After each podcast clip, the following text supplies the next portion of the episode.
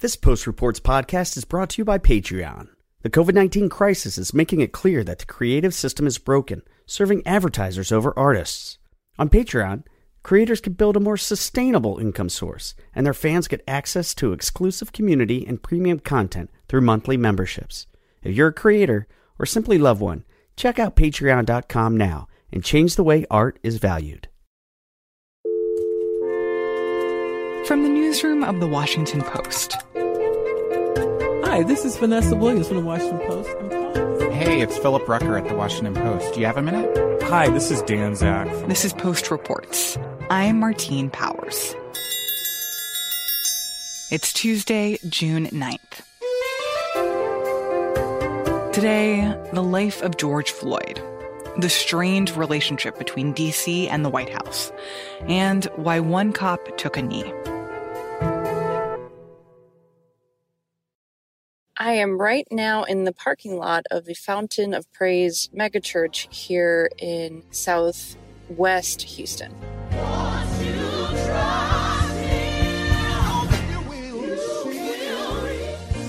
Arelis Hernandez is a reporter for The Post based in Texas.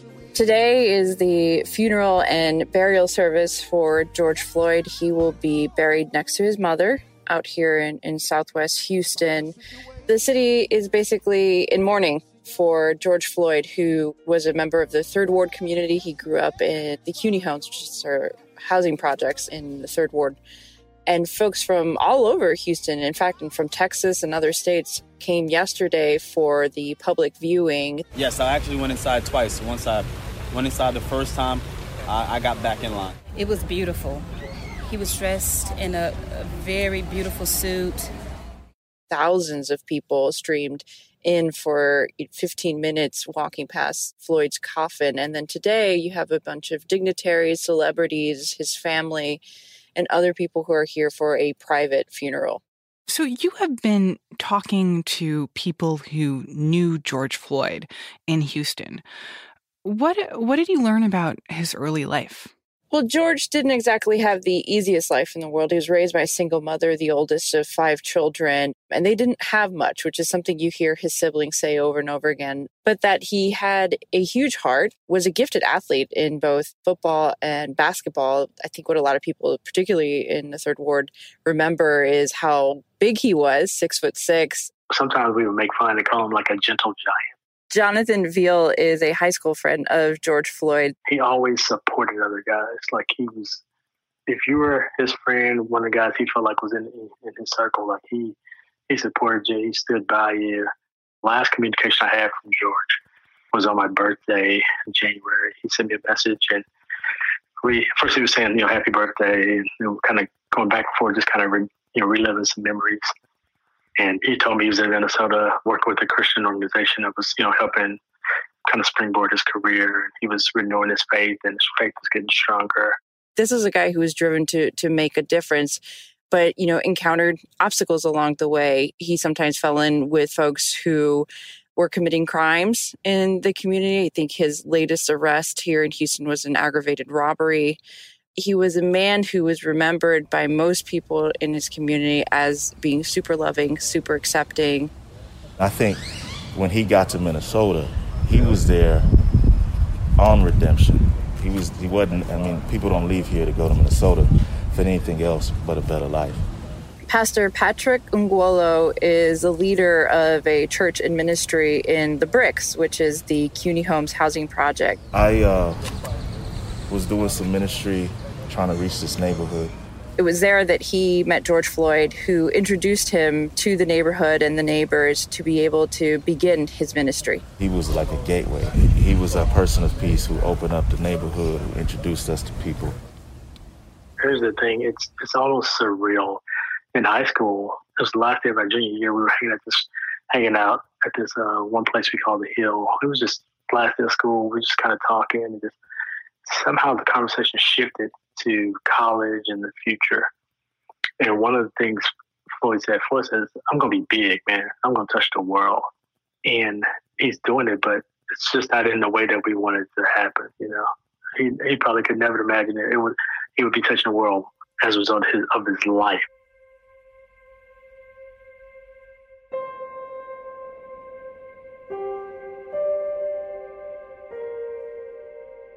George Floyd deserved the dignity and the respect that we accord all people simply because they are children of a common God. And it's very unfortunate that we have to be here, but we're going to celebrate the life of George Floyd today. So, over the past couple of days, there have been funeral services for Floyd. What have they been like?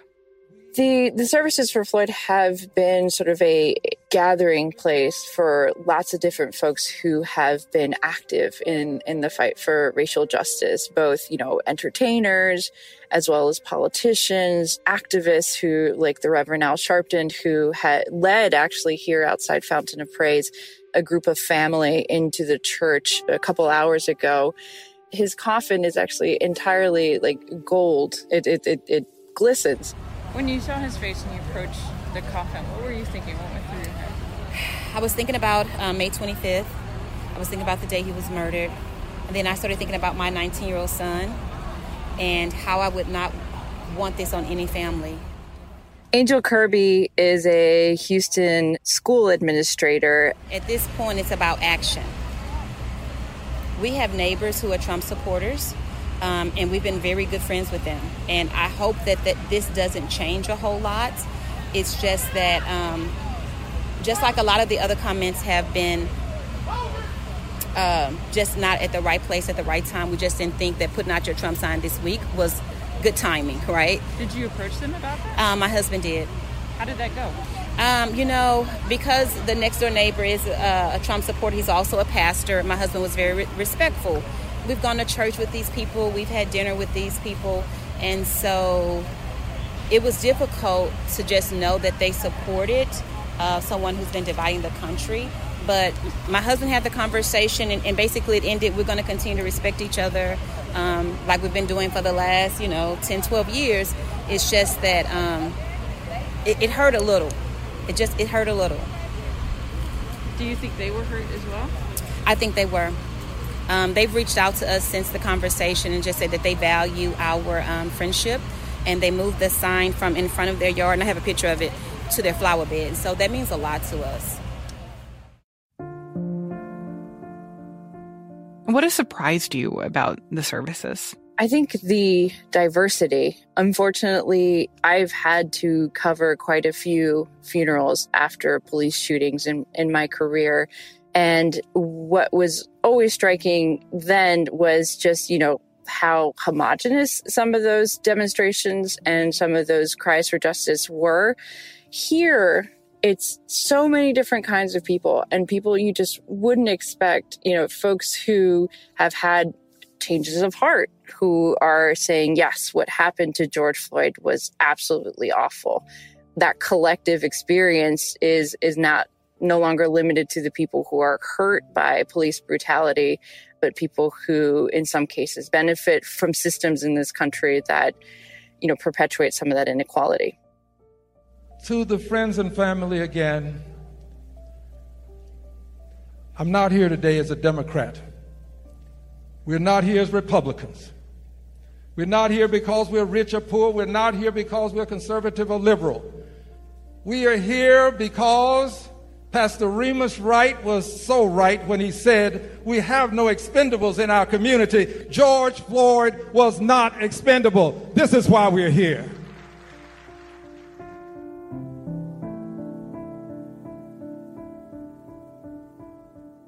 Arelis Hernandez is a reporter for The Post based in Texas. You also heard the voices of Pastor Patrick Ngwolo, Jonathan Veal, Austin Brown, and Angel Kirby. Brittany Martin also contributed reporting to this story.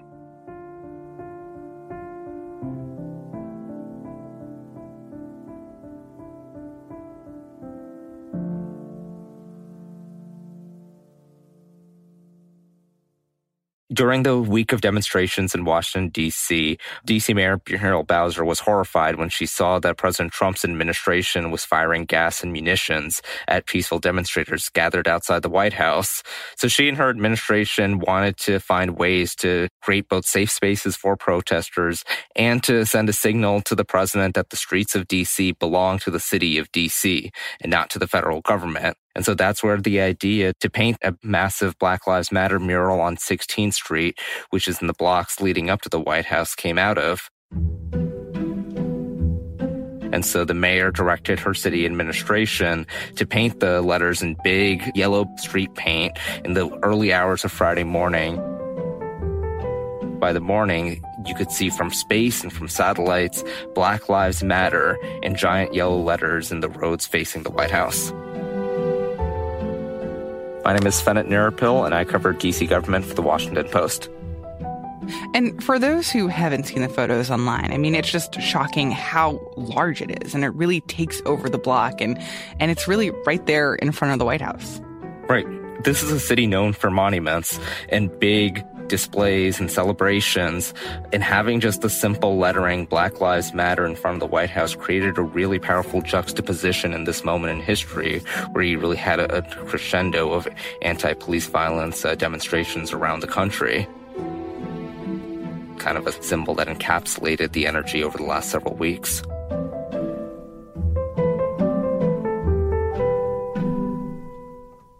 And how did President Trump respond to the fact that this mural basically showed up on his doorstep overnight? In public, President Trump has been going after the mayor on Twitter for the first time, and he's been blasting her as always wanting handouts and refusing the help of uh, the National Guard, even though she's lost control over her own police department. He repeatedly called her incompetent. When Mayor Bowser was asked to respond to these tweets, she said that the times that the nation is in calls for better leadership.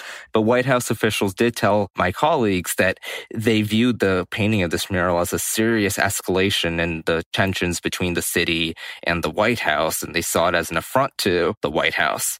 So tell me more about those tensions and this awkward relationship between the city of Washington, D.C., and the entity that is the federal government and the White House. Washington, D.C. is one of the most misunderstood places in America despite being our nation's capital. Yes, it's the seat of federal government, but it's also a city of 700,000 residents who are paying taxes, who vote in presidential races, but have no voting representation in Congress.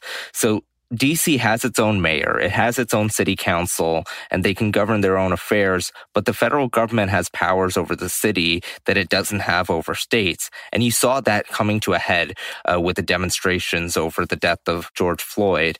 When demonstrations started to take a more serious turn and you started seeing businesses getting looted, that's when the federal government decided to use their powers to really escalate military and federal law enforcement presence on the streets of DC.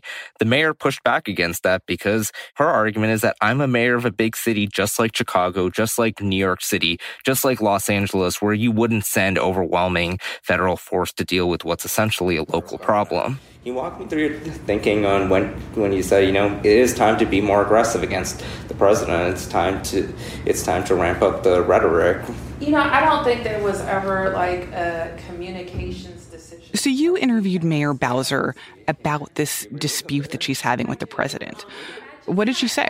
So one question I keep asking like myself is what did they think we were going to do? Say, "Oh, okay."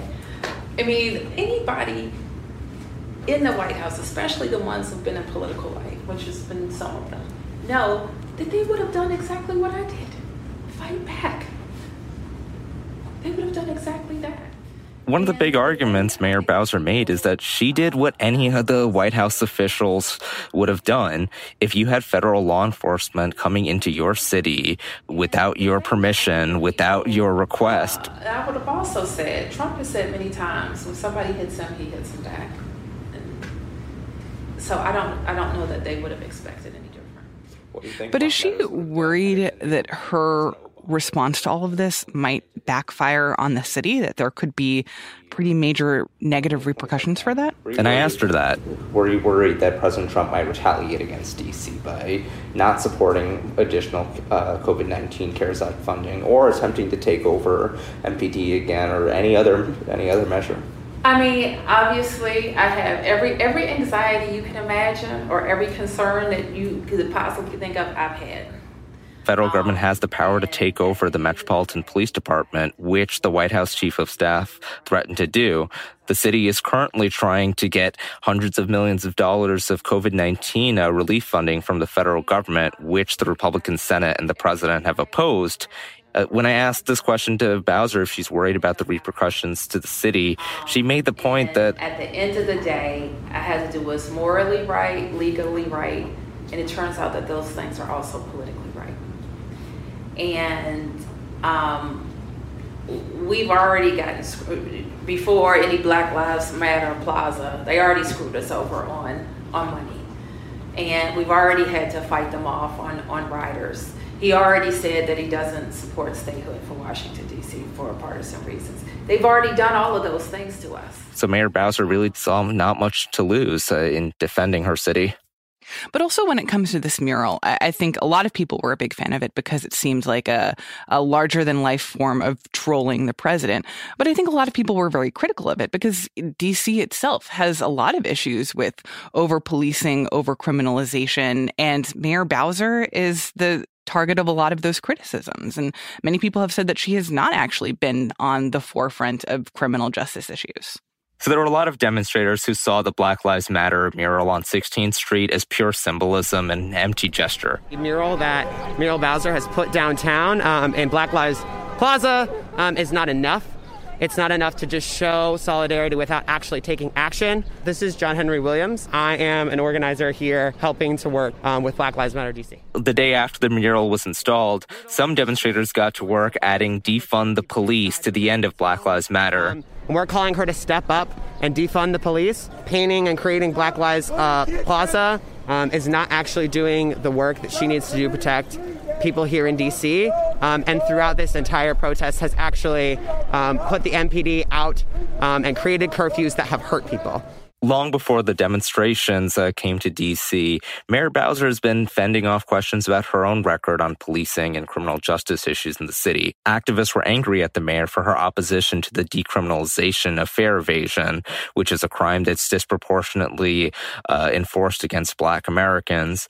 Mayor Bowser also faced criticism for her handling of police body worn camera footage uh, programs and the release of these tapes after in the aftermath of uh, police killings killings or the use of deadly force.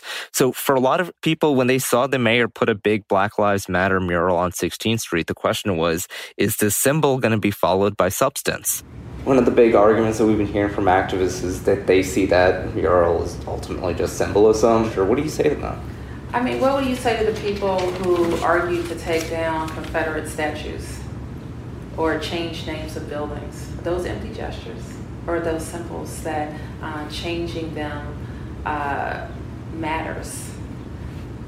And so I have, uh, if, I don't know what critics you're talking about, but if I if I stopped acting because of every criticism, I wouldn't get a lot done in public life the mayor did say that you can see from the statistics uh, for police stops in the district that there is work to be done for the district and there is improvements to be done. Uh, in some ways, she described the tensions between a community and policing to be almost inevitable. I also know that the balance in the relationship between community and police is always tenuous. And um, you've probably heard me say this before, but we work very hard every day um, to make sure that balance um, is one that we invest in. Yeah, when I talked to the mayor, she said one of the changes she wants to make is to make it easier to fire uh, problematic cops and more quickly. Today, the DC Council is taking up legislation uh, with a host of reforms to policing. So the big question for the mayor is whether she'll sign these uh, provisions into law and will actually deliver on policy changes in addition to the artwork. And I think in some ways, Uh, the position that Mayor Bowser is in represents the position that a lot of mayors are in right now. That all of a sudden, a lot of their constituents are calling for a pretty liberal change on on defunding the police, in some case, people calling for abolishing the police, and they have to answer for that. And I think that you've seen mayors who are kind of struggling to pretty radically alter their stance on policing and what is and is not politically palatable just in the matter of days. Mayors across the country are facing pressure uh, to take bolder steps on how they respond to policing. Minneapolis Mayor uh, Jacob Fry was asked during a demonstration whether he would support defunding police. And when he started his answer by saying that he wouldn't support the full abolition of the police, he was quickly booed off. That illustrates the kind of bind that uh, mayors are in, that they're going to have to find ways to both accommodate the wishes of the demonstrators who hit the streets with the wishes of other constituents who might not want to see as bold or radical action. Fenit Nirapil reports on DC government for The Post.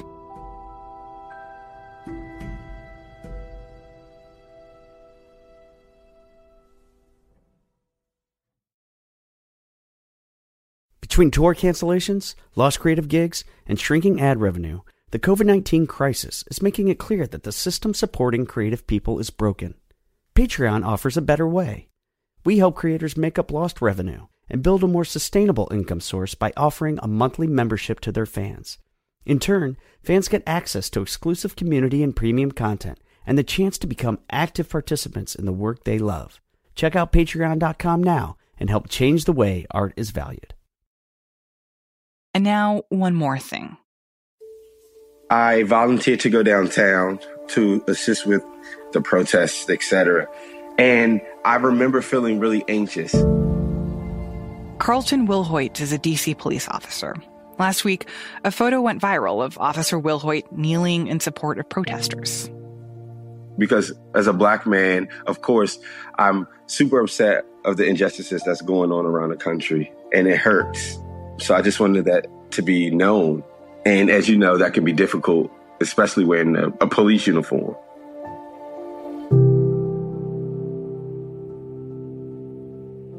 So before that photo, myself and a couple colleagues, we were all just like sitting around. All of a sudden, it's like one protester came to approach us, and then it was like a gathering of protesters. They wanted to know where we stood. They wanted to know if we were opposed what was going on across the country with the killing of black people at the hands of the law. So at that moment, they was like, kneel with us, please kneel with us. And it was no question. I um, looked at my coworkers to see if everyone was down to or in that moment wanted to. I knew I was going to, and that's when we kneeled. And someone in the crowd just took that photo. I wanted to be a police officer because of an incident that happened to me in 2012, 2013. My sister and I and a friend that um, attended Howard University were headed to my grandparents' house in PG County, Maryland. Right before we were turned into the driveway, we were pulled over. And long story short, he pulled me out the car, him and his partner. I was pepper sprayed, I was punched in the face, and come to find out it was all because of a tag light um, that was out a $5 bulb, if that, $2 bulb. And that whole exchange and that experience just made me want to uh, make a difference when I was proposed the question of joining the police department by my uncle, who also works for the Metropolitan Police Department. And I'm like, well, if I do this, I can definitely ensure that no one else will experience what I experience while I'm there. For an example, like if I pull someone over and they ask me, "Hey, officer, why are you pulling me over?" And they, instead of trying to like go through a power struggle, I can be super informative, super aware of how they're feeling in a moment. Because at the end of the day, being pulled over to, by a police officer is super scary. I wouldn't have to admit, especially for myself, even as an officer. Some people may struggle with it because they may not fully understand the reason why people are kneeling not because they're, they're truly being ignorant. They just don't, they just not informed of how it feels to be on the other side of the law or may not experience racism. As a black officer and as a black person, it's my job to inform them why I made the decision to do what I do. I feel like it's my responsibility. It's not nothing against uh, my police department at all. It's just a personal stance I have to take for myself and for my people. Carlton Wilhoit is a police officer in Washington, D.C.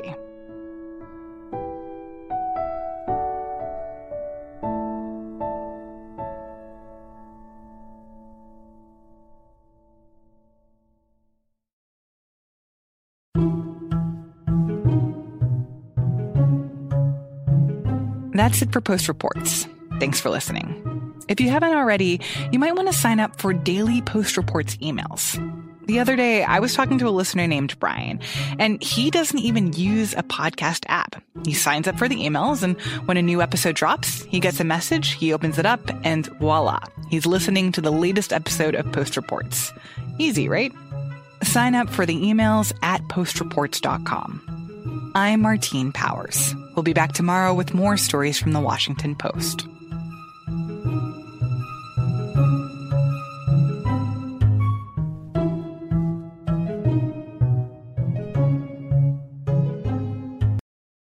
This Post Reports podcast is brought to you by Patreon. If you're a podcaster, YouTuber, musician, writer, illustrator, if you're a creative person of any kind, or simply love one, now is the time to check out patreon.com. Now is the time to join the millions of fans and creators who are changing the way art is valued. The 2024 presidential campaign features two candidates who are very well known to Americans. And yet, there's complexity at every turn. Criminal trials for one of those candidates, young voters who are angry. The Campaign Moment podcast from the Washington Post gives you what matters. I'm Aaron Blake, and I'm covering my 10th election cycle. My colleagues and I have insights that you won't find anywhere else. So follow the Campaign Moment right now, wherever you're listening.